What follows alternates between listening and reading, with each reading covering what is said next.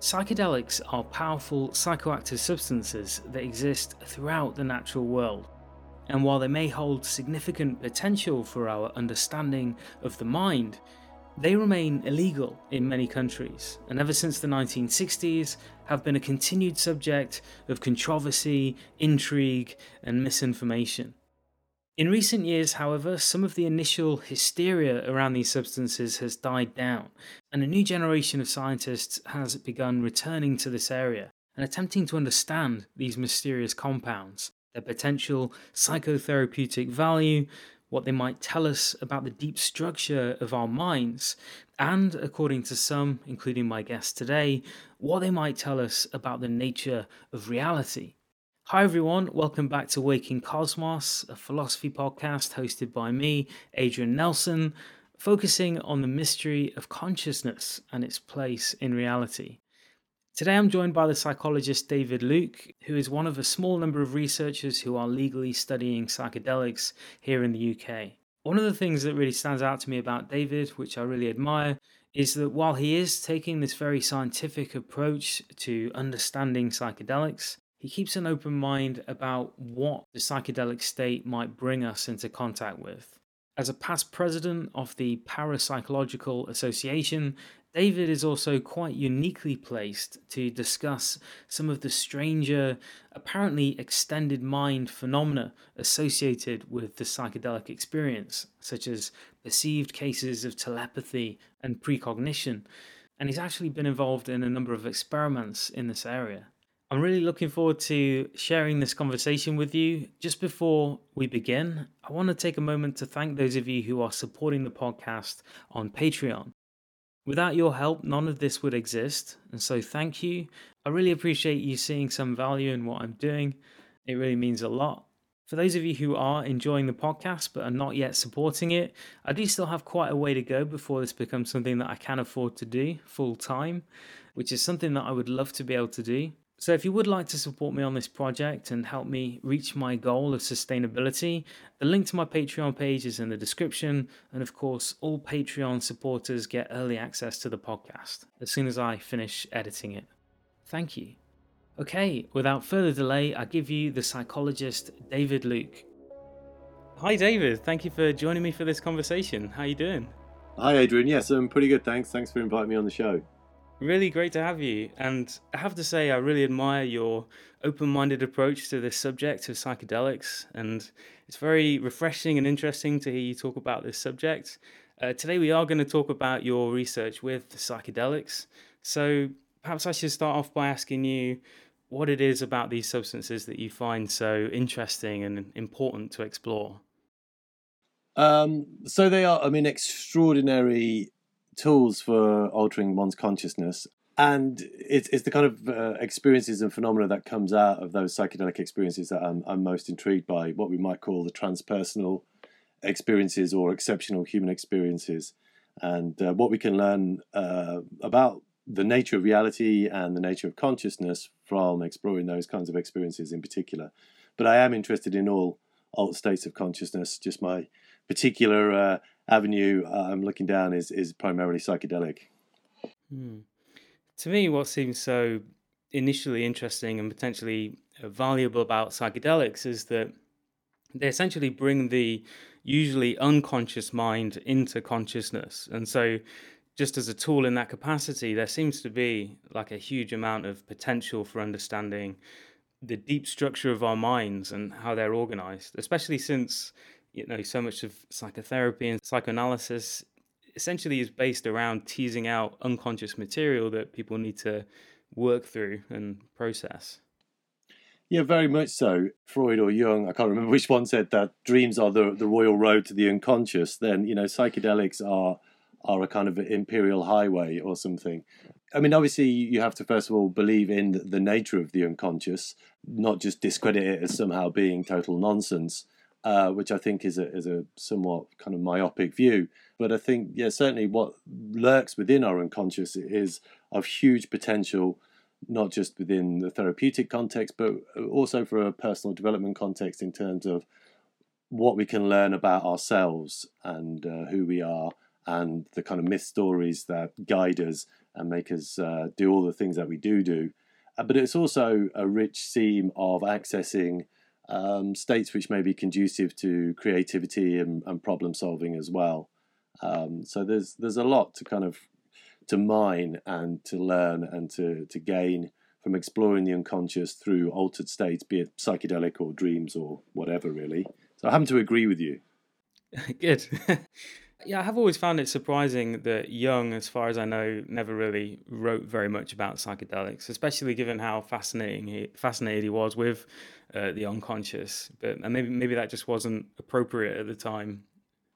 Yeah, I think he his response was to people who'd invited him to take psychedelics, and he was kind of you know in his older years um, when psychedelics started appearing on the scene he said he had enough work to do trying to un- understand uh, the mind through dreams, and that he, he, you know, he had a lifetime of work there. So he didn't want to just kind of open up the Pandora's box any further and, and then delve into psychedelics as well. How do researchers like you think about these very highly meaningful and even mystical experiences that people have with psychedelics? Is it possible, do you think, to talk about mystical experiences in a scientific way? Yes, I think it's possible to talk about anything in a, in a, in a scientific way.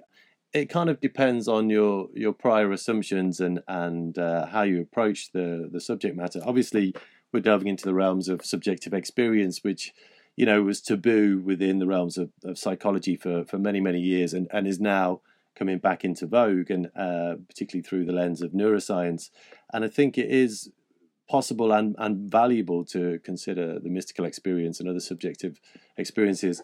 Um, trying to quantify it is difficult. Trying to understand it is probably more difficult from a, a, scientific perspective, but it, it, doesn't mean that we shouldn't look at it really. And uh, particularly, what is quite salient is as well is what we're finding from a lot of the, the psychedelic clinical research is that those people who, who tend to have mystical experiences during their psychedelic trips uh, are those that have better clinical outcomes. So they are more likely to give up smoking if it's a, a if it's a nicotine addiction study, or they're more likely to uh, have a, a more profound reduction in their fear of death, and consequently have reduced depression, anxiety, and also need for medication as they near the end of life if they have uh, terminal illness or something like that. So the mystical experience is, is not only just a kind of scientific enigma that kind of deserves exploring, but it also has uh, clinical benefit, it would seem. So we should be looking to understand it as much as we can from a scientific perspective. So, in terms of seeing some of these potential positive outcomes from taking psychedelics, how important is it to have a, a mystical experience? Because it doesn't always happen, right? No, no, it doesn't always happen. Uh, and um, the kind of mystical experience can be, you know, uh, teased out some more through appropriate set and setting, as as we discovered, you know, in various research over the years, that if you take people who are already spiritual practitioners and you you put them in a conducive environment, they probably have a better chance of having a mystical experience. But its benefits are are apparent in that it increases kind of uh, clinical outcomes, uh, like positive clinical outcomes but also I think it's possible to have beneficial psychedelic experiences which can help with you know depression anxiety or addictions or end of life uh, anxiety whatever it may be without having a mystical experience. But it seems that uh, those who do greatly benefit from it. So uh, the, the how do we understand that from a scientific perspective is a curious notion. It, it suggests to me that it's something far more than just a, a pharmacological action in the brain, uh, which a, a, lot of my neuroscientific colleagues are, are want to kind of try and understand. You know the underlying chemical mechanisms and neurobiological mechanisms, but uh, that the the psychological content of your experience bears a, a, a great relationship to your kind of outcome suggests that the psychological factors are also quite key, especially when issues around set and setting, i.e., what's your psychological framework when you come to the situation and, and, what's the context in which you take them, they also seem to have an effect on the kind of experience you have. So it's it, it's it really is a, a kind of at the crossroads a fusion of, of pharmacology and psychology. Uh, and of course, being a psychologist, I'm more interested in the, the psychological uh, components of that. Yeah. And so people do have these occasionally very enlightening experiences through these substances. I suppose the question that we're left with is does that actually lead to more enlightened behavior after the experience in terms of their ethics and their outlook on the world? So, some of the research, particularly that coming out of uh, John Hopkins University, where they've been particularly engaged with the, these kinds of questions, they did find kind of positive uh, changes to one's personality following a, a mystical experience. Uh, uh, more so than compared to those who didn't have a what they decided was a full blown mystical experience. So um, they found that uh, basically people were just uh, nicer or easier to get along with or, or, more positive or more productive. And that wasn't just gauged by the people themselves, but also by their, their family and their peers and their work colleagues uh, who were invited to kind of give independent ratings of, of the person's kind of general personality after the experience. And we found that that was kind of very heavily related to the, the occasion of the mystical experience. Uh, so the, there would seem to be, you know, evidence to suggest that having one of these experiences really does uh, change you or have benefits to the personality. For instance, openness to experience is, is one of these wonderful psychological constructs related to uh, how interested you are to engage in in kind of uh, cultural activities or more likely to try novel uh, things, food or uh, entertainments or whatever, and is also strongly linked to creativity, that was seen to increase uh, quite significantly among those who'd had a, a mystical experience. Uh, and it's used to be thought that, well, it is kind of generally considered that beyond the age of 30, we don't see huge shifts in people's personality, except for in extremely life changing situations like uh, marriage uh, or divorce or the death of a spouse and things like that. Which are usually positive for women and negative for men for some unknown reason. Uh, but we do see these uh, dramatic changes in, in openness to experience following uh, mystical experiences through psychedelics. Um, so it has it has the capacity to to make profound changes in people's personality at a point where changes in personality don't tend to occur. That's fascinating. I want to um, sort of get into eventually the ways that you think about the psychedelic experience and how it might help us to think about consciousness, maybe. But I think um, maybe we should start out by stating, just for the record, that psychedelics in this country are, of course, illegal. So we can't strictly advocate that people seek out these experiences. And not necessarily just for legal reasons. There is some risk of sustaining psychological trauma when we consume these substances, especially if we're not prepared entirely for what might happen. So they're not risk free. And yet, there does seem to be a certain degree of misplaced fear perhaps around psychedelics as well. So, David, how have you gotten around the laws in order to study these substances legally? Uh, well, I don't try to get around the laws as such as, as work within it. Um, but uh, so most of my research has, a lot of it's been through surveys, just uh, merely just kind of asking people, you know, what drugs they've taken, what kind of experiences they've had. I've also conducted uh, field research, which I'm currently also doing. Most of it previously was in uh, South America, where these substances are kind of uh, widely and openly and uh, legally used, and also in uh, Central America as well. But also currently, I'm doing field research with DMT with with psychonauts, but uh, in a way in which um, we protect protect their identity and anonymity, etc so that we're not putting anybody at risk. But also, I've had the opportunity to collaborate with other researchers who are administering uh, psychedelics within laboratory and also hospital settings, primarily with uh, LSD. So, uh, a bit of a mixed bag, really, but always within the confines of uh, the legal framework. Uh, so, it is possible to do this, it's just you have to be a bit more um, ingenious about how you go about collecting this data. Yeah, I I know that I personally feel like I should be fairly cautious about discussing any experiences that I might have had with psychedelics, and so I wonder how you approach having an open public conversation about maybe your own experiences, given the laws exist as they do? Is that a bit of a minefield? Uh, but potentially, uh, I I don't have too much concern about it. I mean, I've taken various psychedelics in the course of my research. Um, I've I've been a, a, a test subject in in various other psychedelic research as well. So you know, I've been injected with DMT and psilocybin and MDMA in the laboratory, and uh, I've partaken of uh, numerous psychedelics in in Central and South America with uh, typically with indigenous people, but also with uh, churches and so on and so forth. So, uh, I mean, I have enough uh, kind of experiences personally within the kind of legal frame uh, that I, I don't really have to worry too much about feeling I have to justify my actions, particularly. Fair enough. Yeah.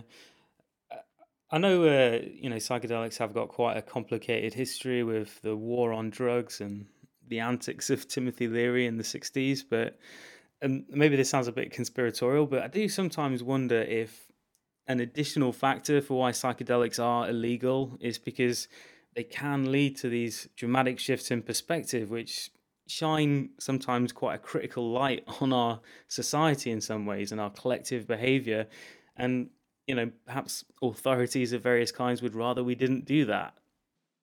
Yeah, I mean, I think if we look historically to what was happening in the States in the 60s, you know, there was a, a, a kind of governmental and media hysteria in reaction to, you know, the, the very sharp and uh, controversial and challenging rise of, of, of the hippie movement. And not just that, but, you know, human potential movement in general, which was also aligned to a, a kind of more general counterculture, which was also associated with anti-war protesting and uh, black liberation movement and so on and so forth. So it became a an easy way of, of criminalizing sections of society who who may be seen to be somewhat problematic for the government. Uh, and I think, you know, the, the, the reasons for criminalizing these drugs are not really well founded. It, it primarily primarily was cultural and historical prejudice rather than well reasoned scientific evidence and we should have learned really from the the era of alcohol prohibition uh,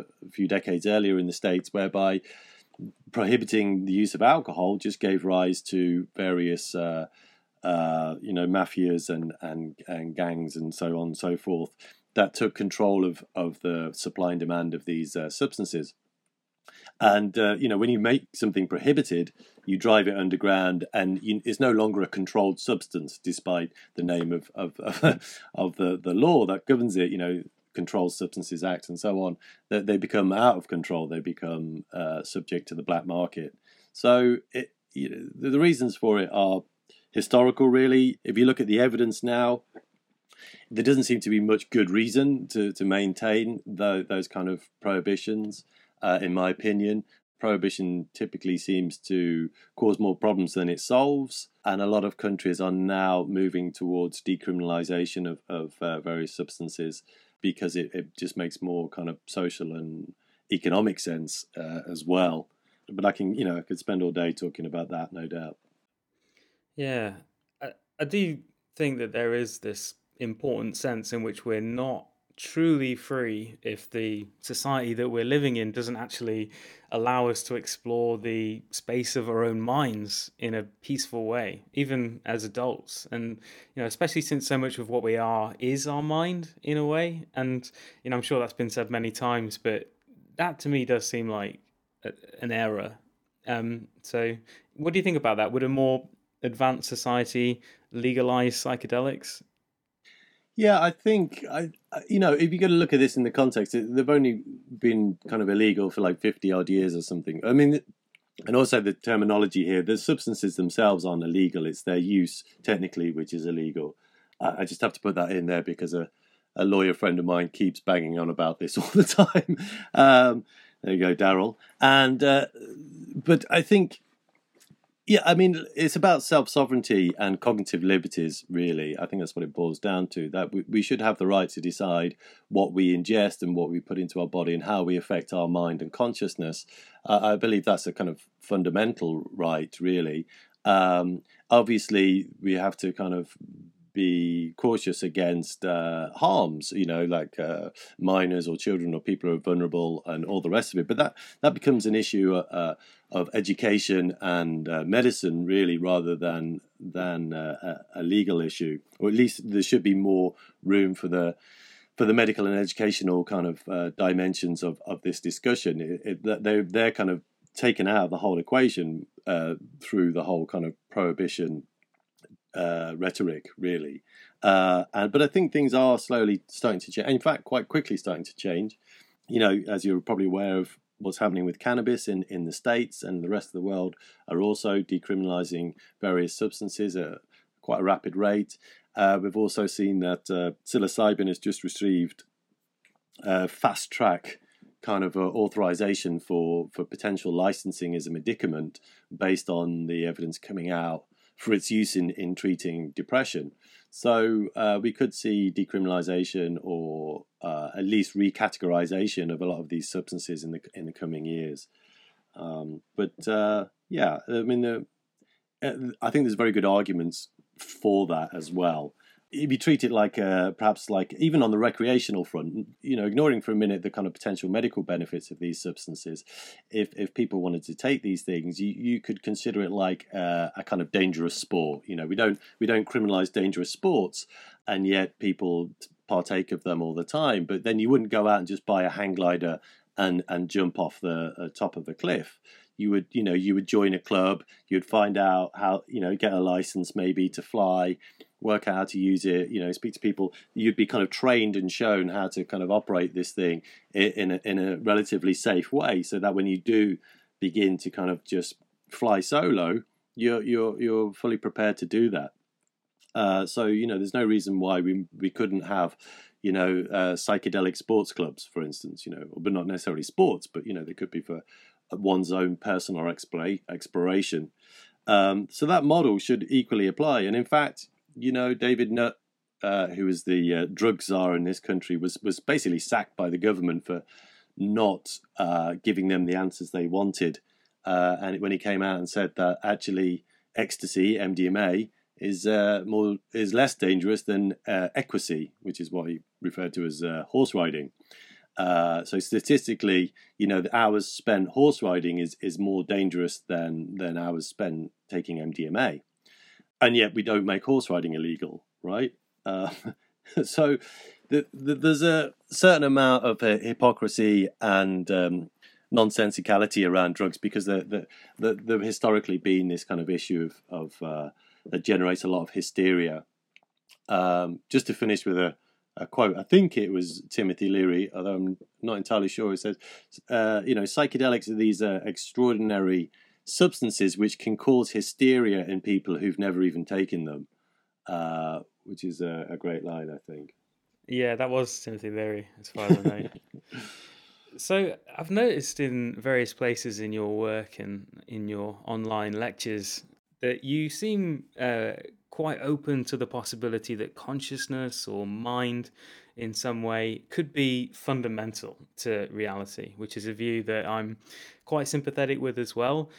Would you say for you that it is the psychedelic experience itself that leads you to this, or are there other philosophical reasons, for example, which point in this direction for you? Um, yeah, I mean, I come at it kind of both experientially and kind of intellectually, academically. I'm not hugely well versed in, in philosophy of mind. I mean, I'm a bit of a dabbler, but uh, I find uh, materialism or materialist reductionism, physicalism, those kind of explanations of uh, ontology, the nature of reality, and the mind body problem, uh, somewhat unsatisfactory. I think uh, idealism, which you're talking about, or perhaps even dualism, are also somewhat unsatisfactory in that there is no one good explanation of the relationship between mind and body as I can see it. So I try to remain agnostic, uh, which is I think is a stance that you know scientists would, would do well to to to practice. You know, the the, the whole endeavor of science is supposed to be open minded, and yet it comes front loaded with so many assumptions and, and priors and actual beliefs that it, it operates in a way with, which just kind of bootstraps itself by uh, just supporting the mainstream perspective of, of materialist reductionism.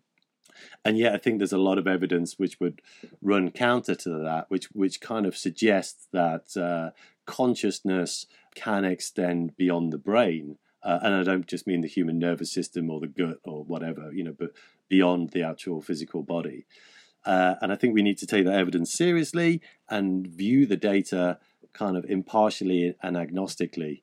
I, I, don't have a particular philosophical position. I'm also sympathetic to idealism, possible dualism, or even uh, materialism to some extent, but I, I, don't find any of those kind of approaches satisfactory, particularly. I think the problems with dualism and, and uh, idealism is they, they don't have very good theoretical basis, but the data certainly is somewhat supportive of them. Whereas with materialism, most of the data fits materialism, but a lot of it is anomalous to it. Uh, but it does have, uh, you know, a better kind of theoretical kind of stronghold on on the situation. You know, it's easy to explain everything in terms of materialism, so long as you reject all all the evidence which uh, contradicts it. You know, including the existence of consciousness. yeah, including the existence of consciousness by by some definitions. Yes, indeed, uh, which you know is clearly very unsatisfactory. So uh, I don't know if we'll ever will fully understand consciousness. Maybe our own consciousness isn't isn't kind of advanced enough to be capable to understand itself, um, which is a kind of Mysterianism kind of perspective, which I have some sympathy with as well. You know, um, but certainly the the current mainstream thinking on thinking is uh, inadequate, I would say. Mm.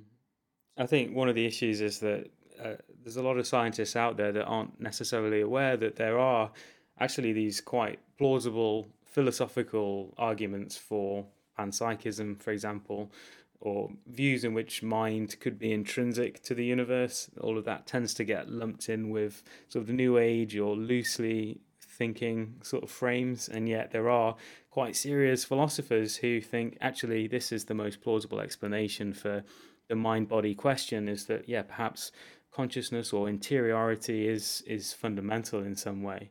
And um, but relating this back to uh, psychedelics and um, one of the things that is uh, baffling about psychedelics is that there seems to be so much uh, going on in the mind. And yet as you know brain imaging seems to show quite surprisingly that the brain itself under these states seems to be uh, in large part or in a general way quieter than usual. And this does seem to be at least somewhat consistent with the reducing valve view of the brain and well, the idea that the brain is more like a receiver of consciousness rather than the uh, generator of it. And I've, i know that you've mentioned that. Can you talk about this a bit?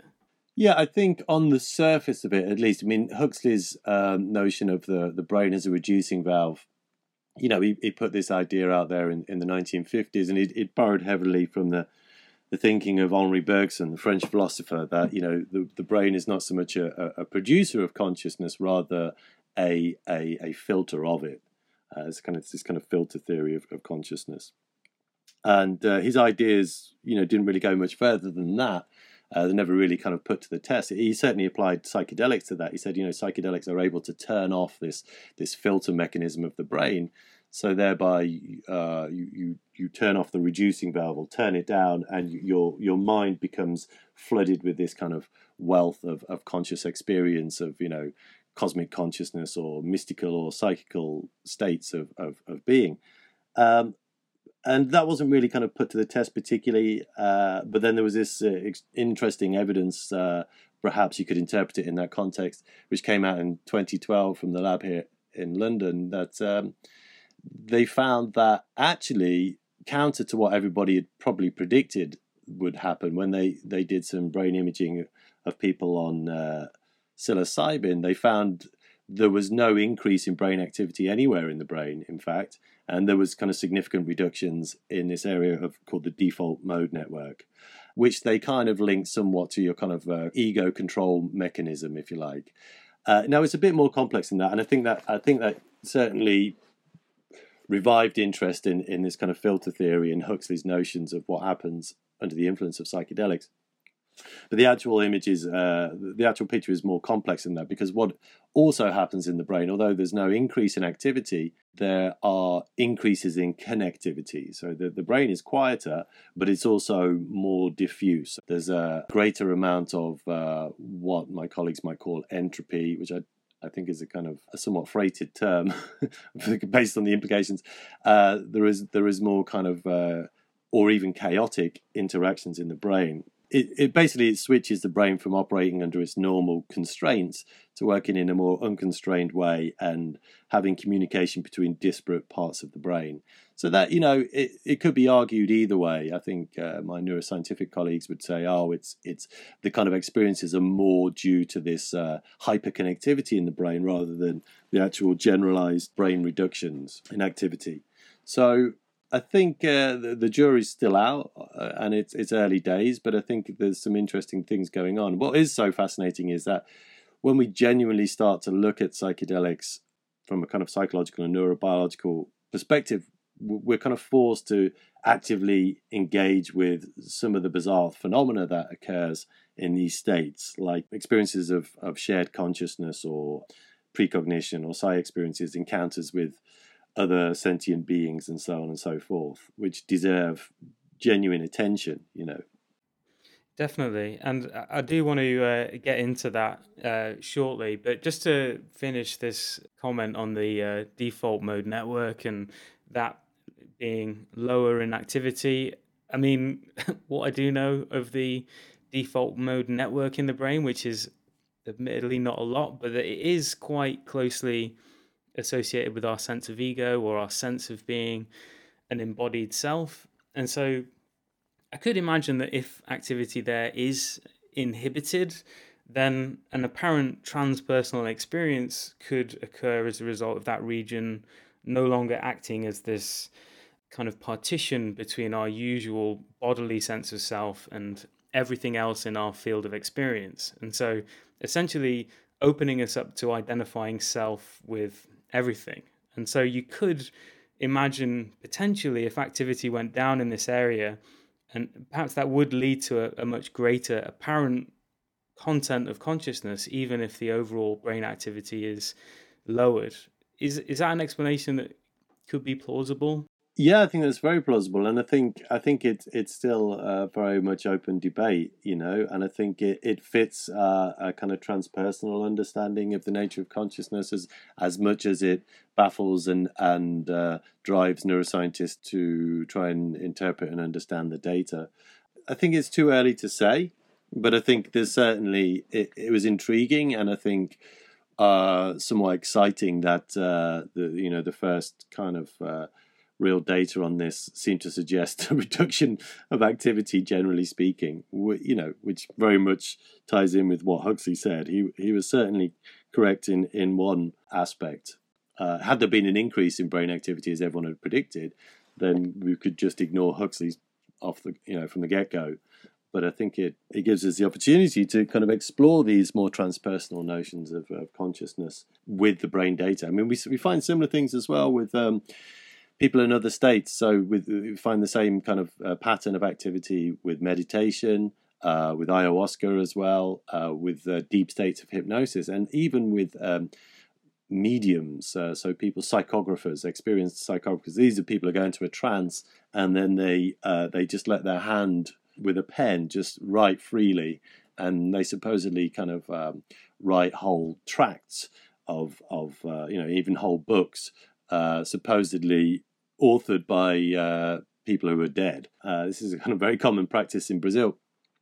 And when they put inexperienced and experienced psychographers in, in uh, the fMRI, they found that you know the inexperienced psychographers tended to have an increase in brain activity, consistent with kind of you know trying to do something, whereas the uh, the experienced psychographers had this whole reduction in the default mode network, uh, you know, suggesting that their kind of ego activity of the brain was was kind of tuned down as as consistent with you know going into a trance state. So that, you know the data is consistent with with kind of transpersonal uh, considerations of the data as well but i wouldn't say it's conclusive. Yeah. Let me ask you this. Why uh, why do you think it is that psychedelics uh, experiences make deeper views of consciousness, such as idealism and panpsychism, and even, maybe even animism, seem so much more plausible to the experiencer? Well, I mean, if you look at the kind of psychology of, of belief, uh, the the biggest driver of, of belief is usually experience. Okay, you know, you can, uh, especially like in the field of, of parapsychology, you know, which we I work in, no amount of data typically convinces many people. People have their their beliefs, and and they're they're very much kind of stick to them, and they'll just you know selectively filter whatever information fits or doesn't fit their their existing beliefs. However, experience uh, seems to be the largest driver of belief. So, you know, people who tend to have anomalous or transpersonal experiences, that will shift their worldview if they if they you know have a worldview prior to that that which doesn't it doesn't fit in.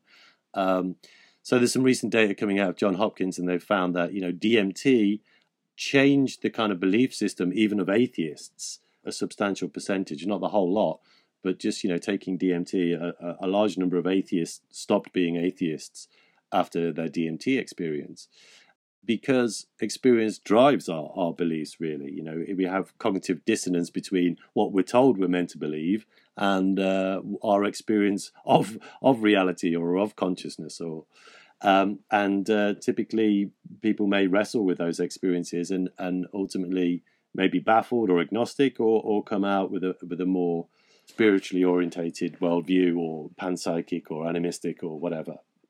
So I think psychedelics have a great capacity for for shifting worldviews, for changing perspectives through the experience, not necessarily through the brain imaging data or any amount of experiments that are conducted, uh, because our experience is is our reality uh, ultimately.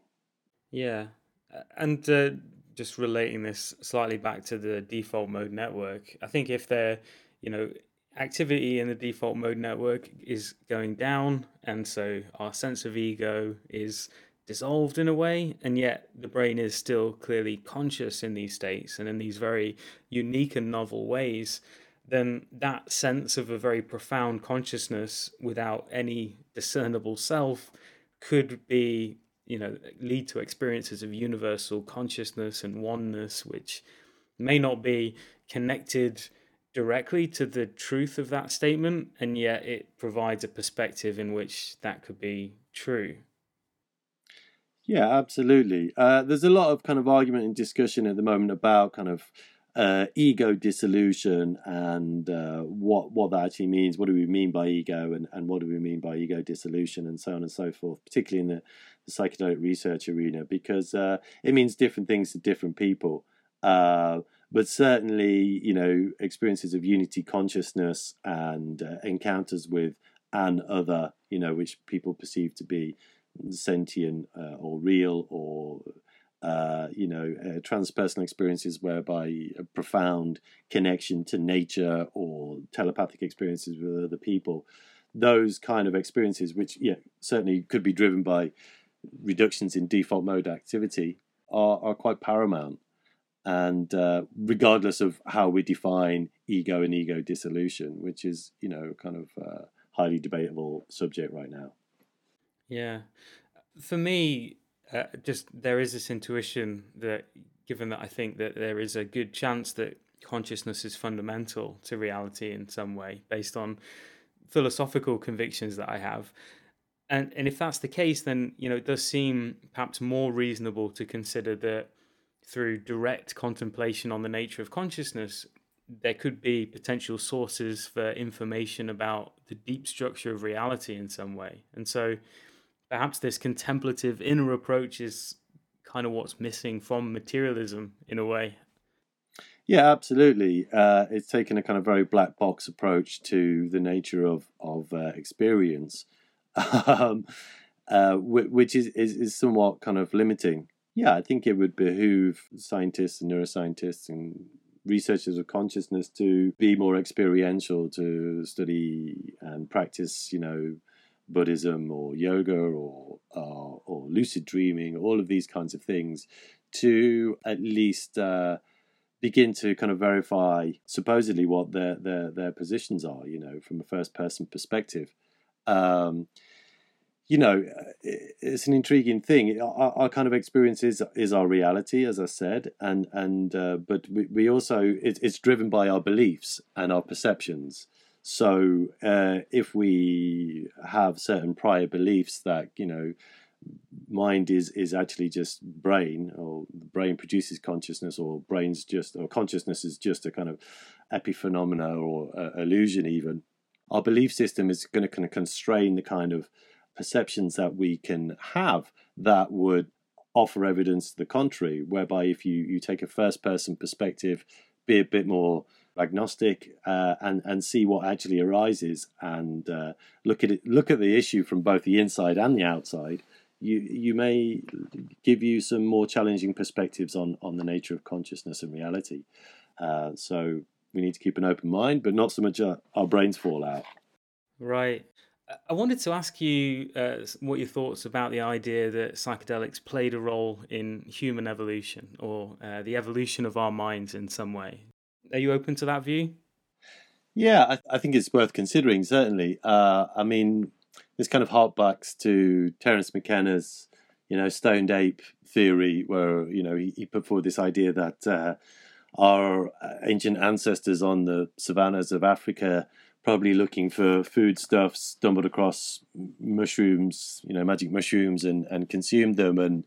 Uh, had a kind of leap in in their kind of conscious experience, which which drove their kind of uh, evolution of their brain and mind, perhaps through some kind of synesthesia experience, whereby in a pre linguistic human ancestor, they may not have had the capacity to name things, and then, you know, perhaps you have an experience of synesthesia and uh, sounds become visual objects, which happens very commonly. In fact, on psychedelics, I've done some research on that.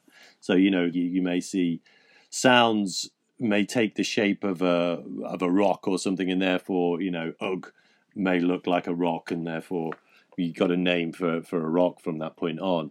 That's one extrapolation of it, but it's all very interesting. I don't think there's it's hard to put kind of evidence under that exotic uh, hypothesis really because we we can't know what was going on in the minds and consciousness of our ancestors. There's potentially some evidence from uh, the rock art there's a theory by Lewis Williams and Dowson who suggested that all Upper Paleolithic rock art it has what we call entoptics, these geometric patterns and motifs which recur the world over in, in Upper Paleolithic rock art, and these these motifs are are indicative of altered states of consciousness. Um, such that we see these entoptics a lot in altered states, particularly with psychedelics, but also in in some people in, in even in just dark spaces or through uh, chanting or meditation, hypnosis, we, we or hypnagogia, we we see these geometric patterns which which recur in the in the very earliest human artwork. So there's potentially some argument there to suggest, well, this is some kind of evidence that this cultural shift we see, or this kind of the first evidence of, of human culture as such through art is is somehow linked to the nature of going into altered states. I would say there's better evidence though potentially, and that is when we look at all the kind of innovations and discoveries and inventions and so on and so forth that have come about through triggers in altered states of consciousness. So, like uh, the history of, uh, of of dreams, for instance, we see several Nobel prizes uh, whereby the uh, the insight which which drove the theory or discovery came through a dream. You know, Einstein's theory of relativity uh, came through a dream. Niels Bohr's construction of the the atom uh, came through a dream. The guy I can't remember his name who discovered uh, electrical conductance in nerves with frogs' legs came through a dream. Uh, the invention of the the sewing machine needle came through a dream, and so on and so forth. You know, Auguste Kekulé's discovery of, of the benzene ring came through a dream.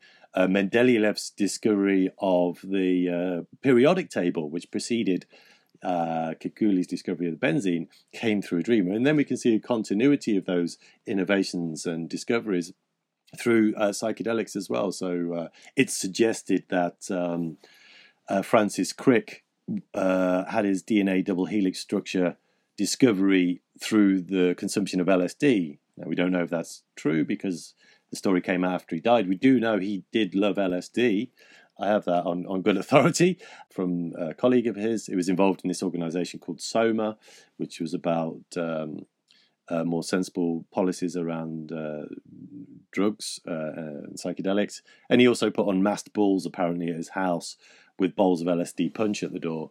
So that was a bit of a giveaway. So, but whether or not he took it in 1953, we don't know.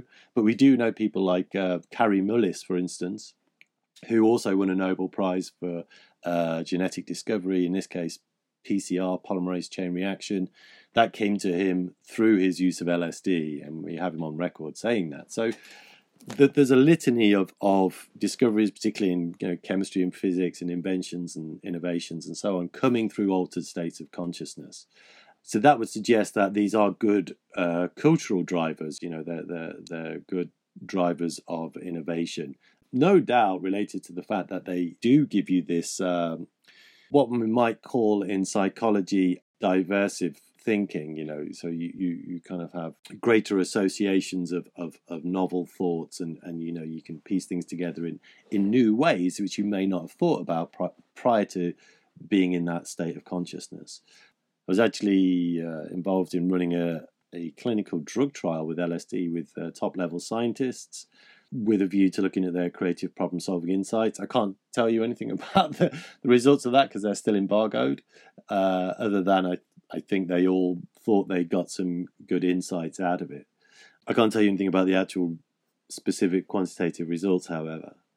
So I think, you know, psychedelics and all altered states are drivers of creative problem solving, which are drivers of at least cultural innovation and, and uh, cultural growth rather than necessarily physical, physiological uh, evolution. Uh, but at the current time in history, you know, we, our, our cultural evolution has, has far surpassed our physical evolution. Uh, so that it's becoming increasingly more important, perhaps, whether or not they actually uh, drove physiological evolution in, in, in our ancient past, they're certainly driving cultural evolution now. Uh, to give you some more examples, Silicon Valley, home computing industry, uh, it's, it's well attested that the home computing industry was, was largely fueled by the use of psychedelics. Steve Jobs creator of Apple, said it was one of the most two or three important things he did was taking LSD.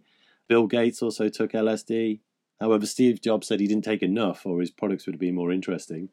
Uh, but uh, there's a good book called "What the Dormouse Said," uh, which uh, documents the use of psychedelics in in the the start of the home computer industry. And we also see innovations in physics as well. The fundamental physics groups were a bunch of out of work physics postdocs who took up theoretical physics because they couldn't get grants to do lab work, and they're also taking huge quantities of psychedelics and experimenting with parapsychology. And they developed um, uh, quantum cryptography, which is now a multi-billion-dollar industry. So that came out of physicists taking acid. I read a book about those guys once said how the hippies saved physics. Exactly. Yeah, that one and what the Dormouse said are um, good insights into some of the less obvious cultural drivers. We know about the influences of on music and fashion and so on, but less so perhaps about the kind of scientific innovations. Yeah, and uh, you you mentioned uh, that dreams have historically been a source of a lot of inspiration, and I certainly have the sense not so much in dreams, but I'll wake up with the answer to some question that I've been trying to figure out, and so maybe I did have a dream, but I forgot it. Yeah. And there does seem to be this connection between the psychedelic state and dreams. They're kind of like dreaming awake in a way to simplify the experience. Relating this back to evolution and perturbing our minds through psychedelics, I mean, that does seem to me to be fairly plausible, although difficult to, to prove. But on the other hand, there is this other side of this idea that sometimes people talk about, which I think is also interesting, and it's the idea that these plants and mushrooms themselves actually evolved to contain these compounds in order to essentially communicate these experiences to us. And so that when we consume them, it leads to us being more um, ecologically aware of our environment, which is, of course, of benefit to the plants. And so it's kind of a bit of an out there idea, but essentially is that there is an intelligent communication occurring on some level between our species and these plants or the rest of nature in a way. And it's a fascinating idea, and yet it does seem to be much less likely to be scientifically verifiable. But perhaps not. I don't know. Maybe you uh, take a different view on this. Yeah, it's interesting. I mean, the mainstream and materialistic scientific endeavor has, has, has been very much against the notion of consciousness existing beyond human beings, you know, for a long time. There was a recent committee at Cambridge University which decreed that actually, no, some mammals may be conscious, but you know, generally the materialist reductionist kind of scientific endeavor is is not really uh, favorable to the idea that there is any kind of intelligence anywhere in nature. Although there's a huge body of research now happening demonstrating uh, intelligence in, in plants, that they have memory, that they can problem solve, and, and so on and so forth. This can't really be ignored, I don't think. So, it's, first of all, we have to kind of yeah establish the evidence that plants can act intelligently, and then if we look a little bit more into the nature of these um, usually kind of plant alkaloids that are psychedelic. On occasion, we have diterpenoids and things like that as well. Uh, that these these kind of the, the kind of typical classic psychedelic alkaloids we find in plants are very very old. They predate humans by a long long way. They're not quite kind of a, a, a essential building blocks of life. They're what we call secondary compounds. So they've, they've historically been around for an extremely long time and the way in which uh, certainly kind of communicating with my friends who are botanists understand these uh, these secondary compounds is that plants use them as tools of communication either internally as in a kind of neurotransmitter or neuromodulatory way well we can't talk about neurons in, in plants but they you know plants make use for internal communications through through these compounds, you know, like serotonin and so on. Uh, and also, they use them for external communication with the world outside to communicate and manipulate the exterior world. For instance, there are substances in in tomatoes whereby they, they'll sample if they're getting attacked by an aphid, they'll sample the the the saliva of the aphid and are ident- able to identify the specific species and then they'll release chemical pheromones to attract the specific predator for that specific species of, uh, of predator for themselves. So you know they they use these things to communicate externally for their own benefit, and so psychedelics uh, fall into that category of substances that plants uh, make use of. So and it may be that they've, they've evolved to work in various ways. There was recently um, was it a kind of fungus? I can't remember what it is. There's some kind of uh, psilocybin was found in this fungus which which takes control of a of an ant. I think it's cordyceps. Cordyceps, that's it. Yeah. Um, for its own purposes. So you know they may be used as uh, mind control agents for insects or for repelling insects in certain circumstances, but they may also have evolved for direct communication uh, with uh, other species like uh, mammals and humans uh, in some way. And I think it's all right. What what is the purpose of that for their benefit? That, that's a big question mark against that. I mean, if you look at kind of people's reports, you know, people like Paul Stamets, who's probably one of the world's leading mycologists, he would argue that psilocybin mushrooms use psilocybin directly to communicate with us and, and say, come on, wake up, you monkeys, you're you're wrecking the place. Just kind of you're going to ruin it for everyone. You've got to just you're part of an ecology of consciousness, and uh, you've got to just stop this crazy ecocide. You know, so he says that they're using it on, on a really communicative level. Obviously, that takes us into a kind of animistic realm. Um, but I, I, don't think we should readily dismiss that just because it doesn't fit with some kind of constricted worldview where that kind of stuff doesn't happen. You know, uh, that's not a good reason to to kind of throw out the baby with the bathwater. Really, I think we should uh, approach these things open mindedly. You know, we genuinely are in some kind of ecological crisis, and uh, you know, psychedelics do seemingly. Uh, on face value, communicate with us and, and, and, and alert us to those kind of issues and, and make us more uh, ecologically orientated. Uh, I've done some research with the survey and found that you know psychedelics were great drivers of uh, eco consciousness. Uh, I found that 100 people, 100% of people in my survey said they felt more connected to nature from their psychedelic experiences. Most of them were also more concerned because of their psychedelic experiences. It also kind of reflected in their behavioral changes. So the majority of people said they had changed their diet as a result of their psychedelic experiences, you know, to be more vegan or local or vegetarian or whatever, uh, or organic. Over 50%, the majority had also said they'd increased the amount of gardening they do as a result of taking psychedelics, you know. So, and even uh, a small percentage, like 16%, changed their careers to one that was more ecologically orientated. Uh, to give you an example, two people gave up what they were doing and took up PhDs in botany specifically because they'd tripped once and they were like, oh my God, we've got to do something about this, you know.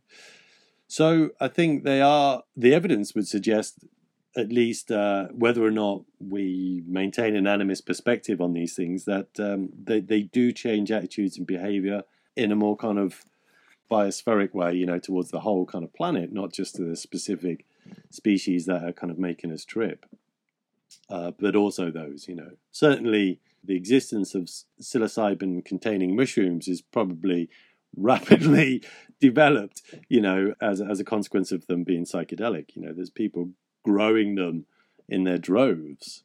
It's serving them quite well, isn't it? Yeah, serving them pretty well, I would say, um, whatever the nature of uh, animism or not. But uh, you know, I, I think we should keep an open mind to those kind of interpretations as well. Yeah. So uh, let's move on slightly to um, these sort of transpersonal dimensions of psychedelics, which I know that you're very interested in. And so, psychedelic states definitely seem to have these transpersonal aspects which extend beyond the individual. And of course, there's a lot of debate about what psychedelics might reveal, if anything, about reality.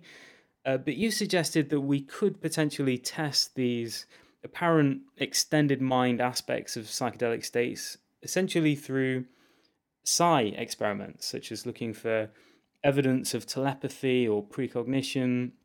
And I know that you've actually done some of your own research in this area, and I'd really love to get into what you found out.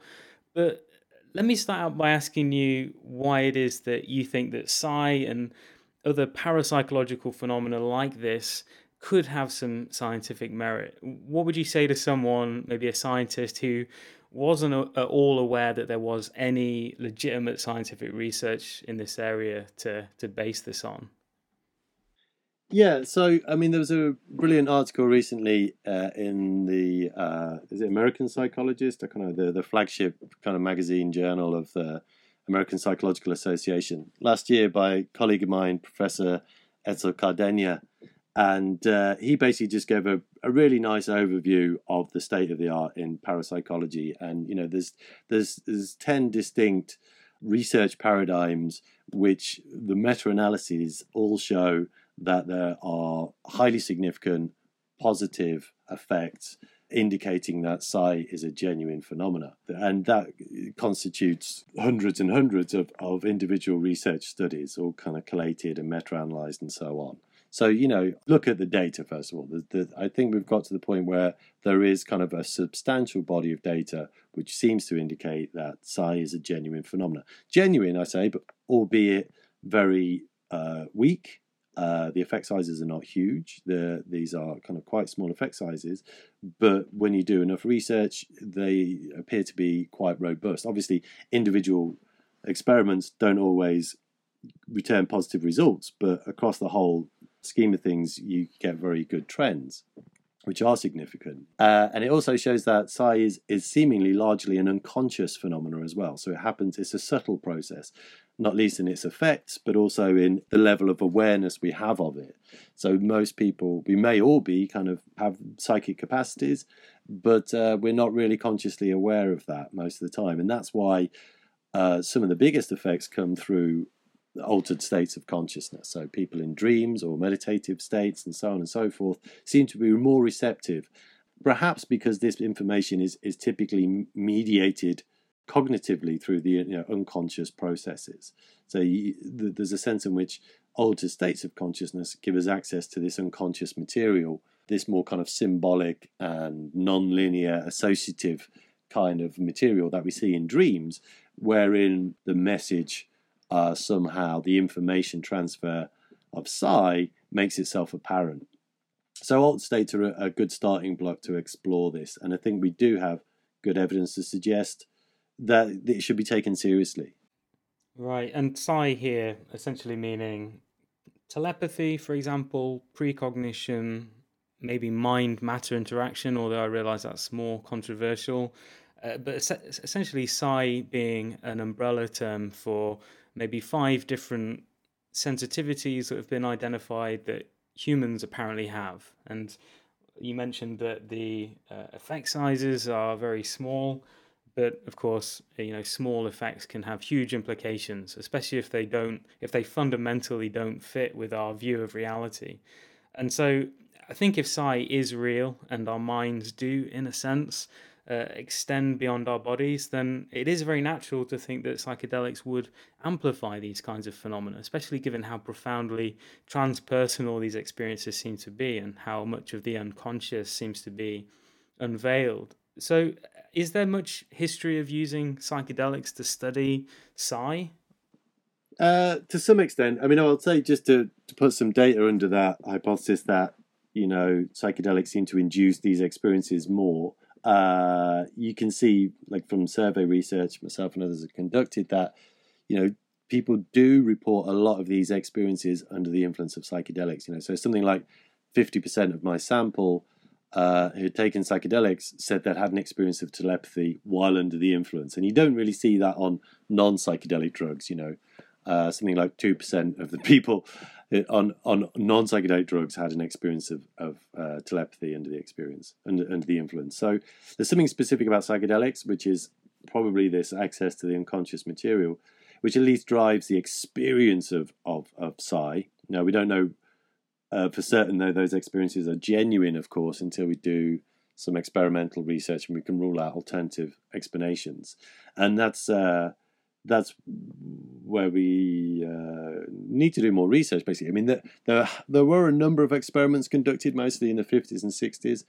So some by parapsychologists uh, experimenting with psychedelics, and some by psychedelic researchers dabbling in, in parapsychology. And the, there was a lot of overlap in these two fields of research back in the 1960s. And then, of course, prohibition came along, and uh, two dis- different areas of research were, were were were kind of suitably kind of put off by prohibition that neither of them wanted to be seen to be tarnishing their reputation by researching the other field. You know, so you know, parapsychologists and psychedelic researchers kind of went their separate ways when prohibition occurred in the late sixties, uh, and it hasn't really kind of been reunited since. So uh, it's fair to say I'm probably one of the only researchers currently who's actually looking at kind of parapsychological phenomena with psychedelics. And so there's a huge hiatus in, in research that's been done. The research that was done in the 60s, uh, unfortunately, the scientific kind of standards of, uh, of methodology in those days wasn't particularly rigorous. So although they they showed some promising results, uh, it's not really very evidential because you know they didn't have control conditions uh, in a lot of cases. You didn't have placebos, which is problematic anyway in psychedelic research. Uh, so they didn't have any kind of benchmarks to gauge them against. The kind of sometimes they didn't have use of statistics and so on and so forth. So that early research isn't really evidential, uh, and so I've been kind of forced to conduct my own experiments uh, to try and address this question. Forced to yeah, so I yeah I understand that you have done some uh, research looking at psi and psychedelic states, and uh, yeah, I understand that the uh, the first experiments didn't go exactly as you had initially planned. Would that be fair to say?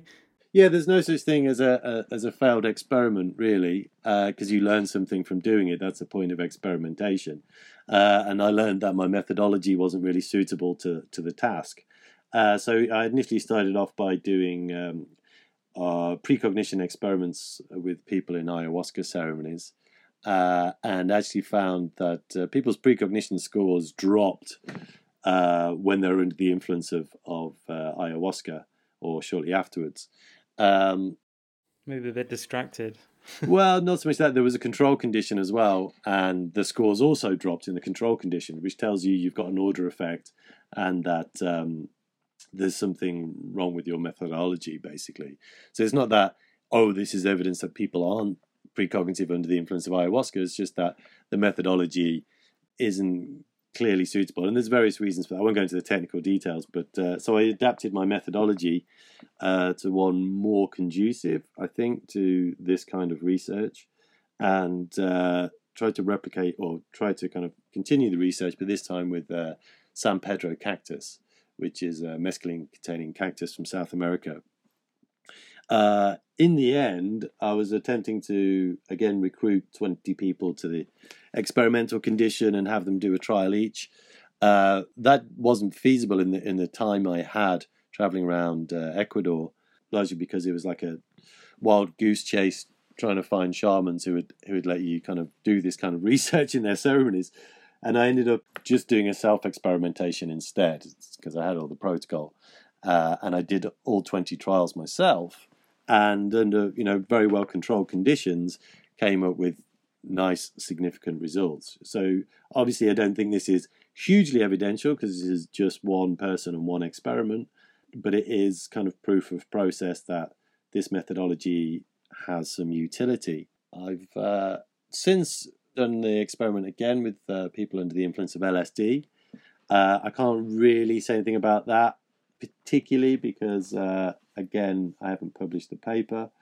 Well, I can say that I, I got a significant result in the opposite direction, which was uh, intriguing and baffling in equal measure, uh, which seems to suggest that it's not like there's no evidence of psi. There is evidence of psi, but it's a kind of evidence of a psi blocking, if you like. And that's because I think uh, my participant pool were scientists who weren't particularly open to the notion of, of psi. So I didn't take a measure, unfortunately, of their, their beliefs.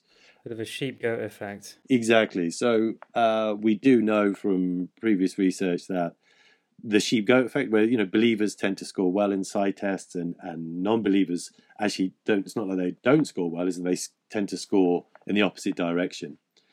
Um, but I was using kind of very materialist scientists, and they managed to get a significant missing score, which was, you know, quite unlikely. Uh, you know, statistically, just like from random chance, I think it's probably a genuine effect, which shows that they were they were applying their unconscious processes perhaps to to not get a good score in the task. Right. Um, so you know, scientists are not good participants for this kind of research. That's that's the conclusion from that. And I'm now attempting to do some further experiments with people, psychonauts this time, uh, under the influence of DMT. But I haven't got all the data in yet, so I can't say any further than that. And uh, I, am keen to get into your DMT research, but just to one question arises for me on this: when when you do see, or if you do see uh, positive psi effects during a psychedelic psi experiment. How do you differentiate this psi effect in psychedelics from what might be people's innate psi abilities, assuming yeah, that we have them? That's a good question. So it this is problematic as well, and and this also kind of somewhat identifies the uh, the psi psychedelic research avenue as as, as somewhat um, redundant in in effect anyway, because we know from the evidence, or at least what the evidence seems to suggest, is that you know people can be psychic in in various states of consciousness anyway. Uh, we seem to find you know association with altered states uh, tends to improve it. You know, belief seems to be a, a factor, and so on and so forth. But we've got enough evidence from people not on psychedelics that they can do well on on psi tasks, right? As uh, as a group, um, so, kind of asking, well, do we get these effects with psychedelics? Is kind of, well, we get them anyway, right? So, so you kind of forced to have a control group. I have had some control conditions, but it's very difficult to have truly blind conditions uh, in in this context. So I did a match pairs with the ayahuasca study. Uh, I did a before and after with the LSD. They scored at chance uh, before LSD and significantly missing on LSD. And in my own self experimentation, I, of course, did a, a, control condition where I wasn't under the influence of mescaline. However, that's not a blind control because I knew I wasn't under the influence of mescaline. Uh, and that was a, a, chance. So, it's it's very difficult to have a true uh, blinded condition in, in this context. I will say that the, the LSD subjects were blinded, but uh, it, it, becomes apparent fairly quickly, although not as quick as you'd think, uh, if you happen to be under the influence of a psychedelic. Actually, in our case, it, it, it, took quite a while for, for the participants to realize they were tripping, especially if they'd never taken psychedelics before. But you, it, it's very difficult to have a true blind condition. So that leads you to the alternative is is that people are intentionally trying to do worse on the psi task in the control condition, right? Uh, but that then also kind of calls into into play. Well, how can you intentionally be not psychic, right? Uh, in, in a task which is is completely randomized, uh, uh, which kind of suggests there is evidence of psi, uh, but we can't be certain to what degree the psychedelics are are instrumental in that. So it, it's slightly problematic, and I'm not sure how easily that problem will go away. But I think it's worth just getting some data down on this anyway. Yeah, and like I said, I think that if psi is a real phenomenon, then it, there is a strong intuition that the sort of transpersonal states of psychedelics should lead us in that direction. But I'm slightly conscious of the time ticking away, and I do want us to get into DMT. So I know that you focused uh, uh, your research specifically on on DMT, dimethyltryptamine, which I understand is potentially the most powerful psychedelic that we know of. But apart from that, what is it to you that is distinctive and interesting about this molecule? Well, I think the most interesting thing about DMT, apart from the intensity of the experience, which, you know, as I said earlier, can make atheists non atheists in, in 10 minutes, um, is is that it's, it's naturally occurring not just in, in various plants, but also in uh, pretty much all mammals, as far as we know, including humans. So here we have a, a, psychedelic agent which is naturally occurring in the human body, um, and we don't know necessarily what the function of that is, uh, although there's been a lot of speculation, or even where it's it's produced for that matter. But it is potentially uh, uh, a, a, jigsaw piece in the puzzle of of uh, how spontaneous mystical and transpersonal experiences and parapsychological experiences arise. It could be that you know uh, endogenous DMT that's made in the body could be part of the equation of how spontaneous experiences occur. Uh, and so that for me is, is probably one of the, the main reasons for studying it.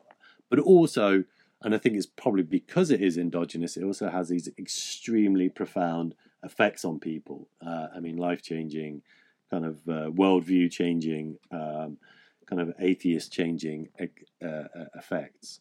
So, as you know, one of the uh, very common experiences during psychedelics, and especially uh, DMT, though, are these very convincing encounters with apparent intelligences, which seem to be originating from outside of us somehow. They seem very other to us, and yet I, I know you that you're open to the idea, among other possibilities, that these experiences could be legitimate encounters with other beings, other uh, minds, potentially inhabiting different frames of reality on some level. So, what is it that makes that a plausible idea for you?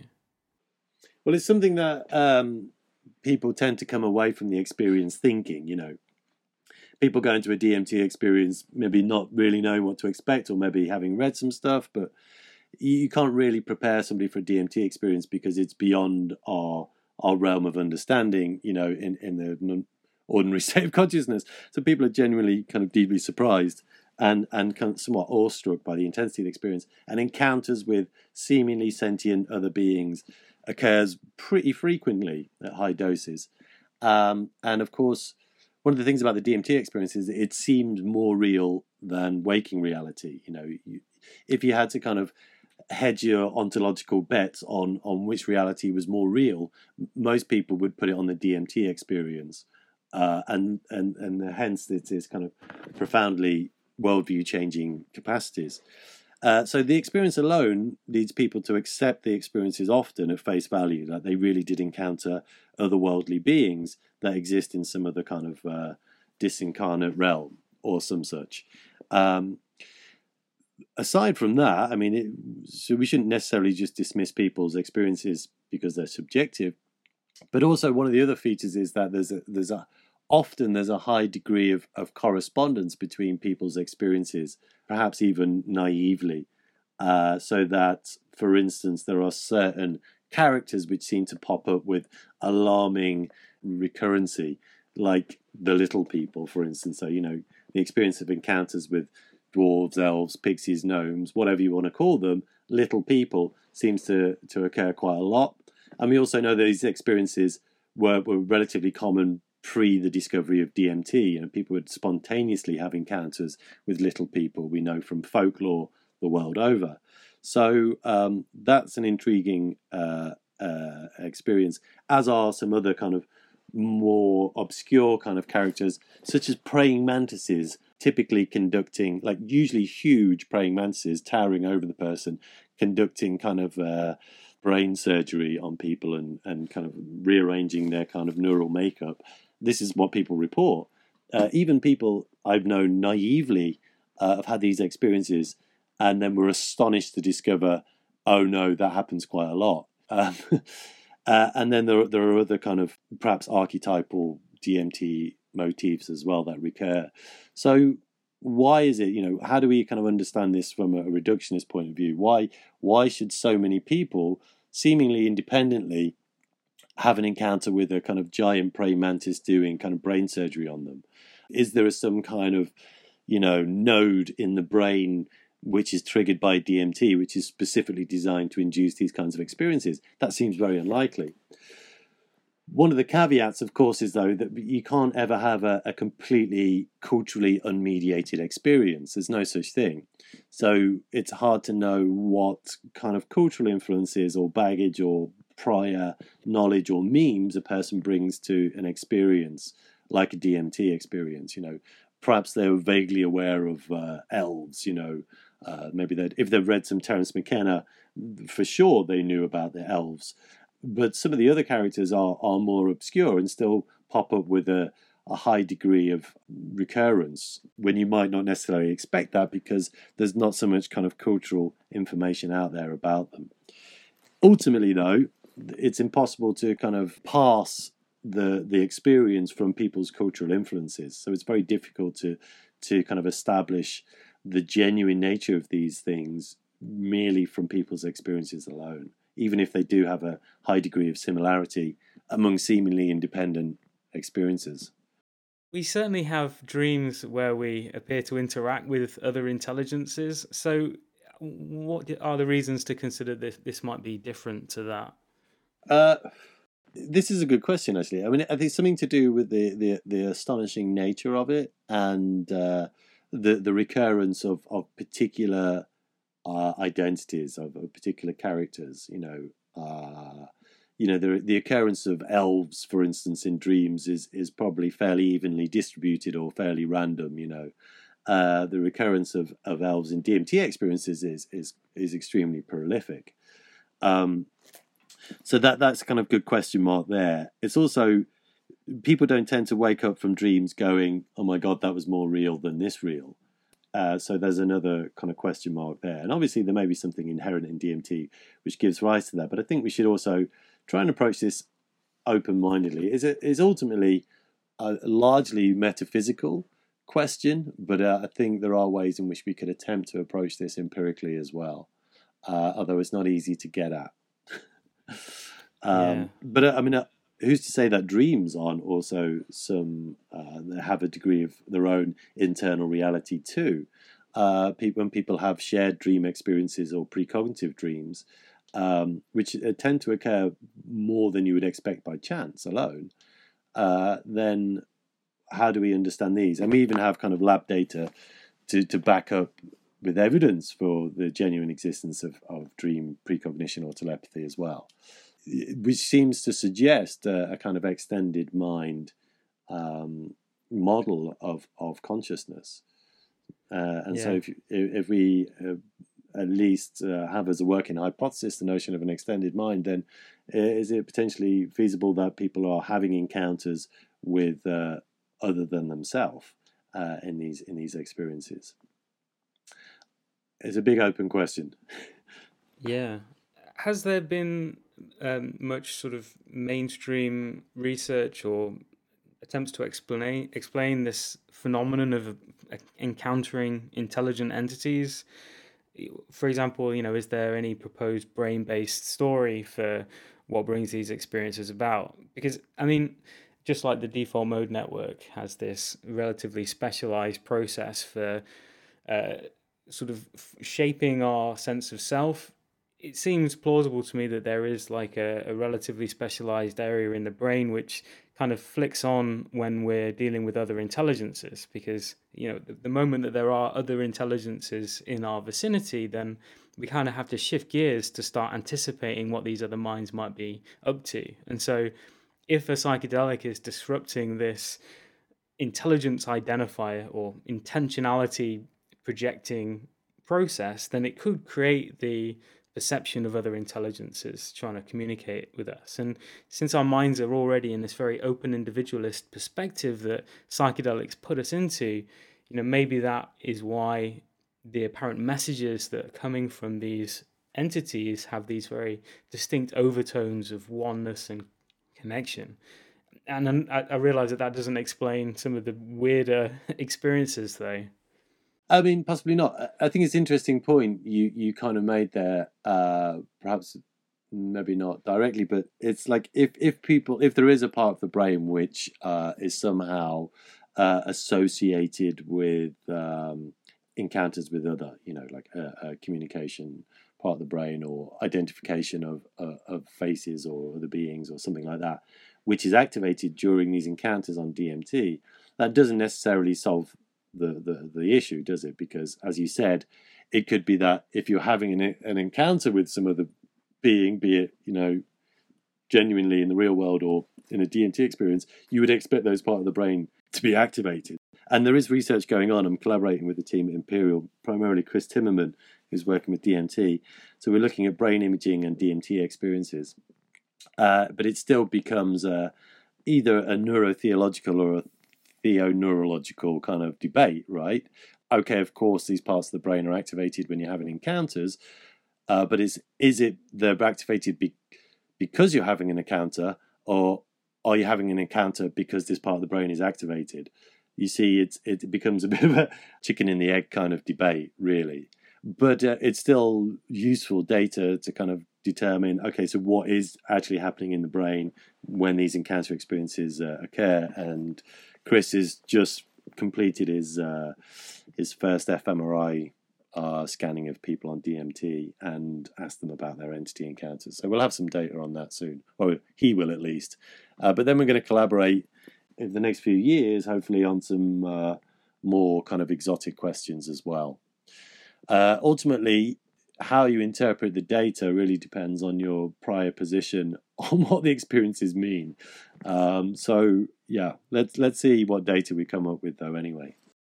Okay, David. Well, we've exhausted all of our time that we have together, but I think that the research that you're you're working on is really exciting and interesting, and I'm sure that we could find things to talk about for much longer. But before we wrap things up here, where should people go if they want to find out more about your work and your ideas? Um, so I've got a few books out there. The one from last year, Other Worlds, Psychedelics and Exceptional Experience, gives a good overview of, of this kind of research area and more specifically to do with DMT and DMT entities. We had a book out last year called DMT Dialogues, which has like uh, about 20 of the kind of world's major thinkers on this topic all come together to discuss DMT entities. So uh, either of those books are a good resource or you can find me on academia.edu as well for all my papers. Is, is there anything else that you have uh, coming up that you'd like people to know about? Uh, well, Breaking Convention, of course. Uh, it's a conference that I co organise at the University of Greenwich. It happens every two years. It's on again this year in August, 16th to the 18th of August. We have uh, over 150 speakers from around the world talking about psychedelic consciousness from every angle you know, psychiatry, philosophy, uh, therapy, you name it. And um, so, yeah, that's a great event. Um, do come along and find out more. Breaking Convention, 16th to the 18th of August. I'll make sure that there is a link to that in the description, and I'll try and uh, make it there myself. I'll put some links in uh, to the books as well. That'd be great. Please do uh, submit a paper and, and come and give a presentation. That'd be great. maybe, maybe. Well, again, David, thanks so much for making time for me and having this conversation on uh, Waking Cosmos. Uh, I hope we can do this again sometime. Yeah, it's been great. Thanks so much, Adrian. Hey everyone, I hope you enjoyed today's episode of Waking Cosmos, exploring the mystery of consciousness and its place in reality. Remember that you can help keep the lights on here at Waking Cosmos by supporting us on Patreon at patreon.com slash wakingcosmos. Okay, my friends, I will see you next time for more episodes exploring consciousness, reality, and life's place in the universe. I'm Adrian Nelson. Until next time.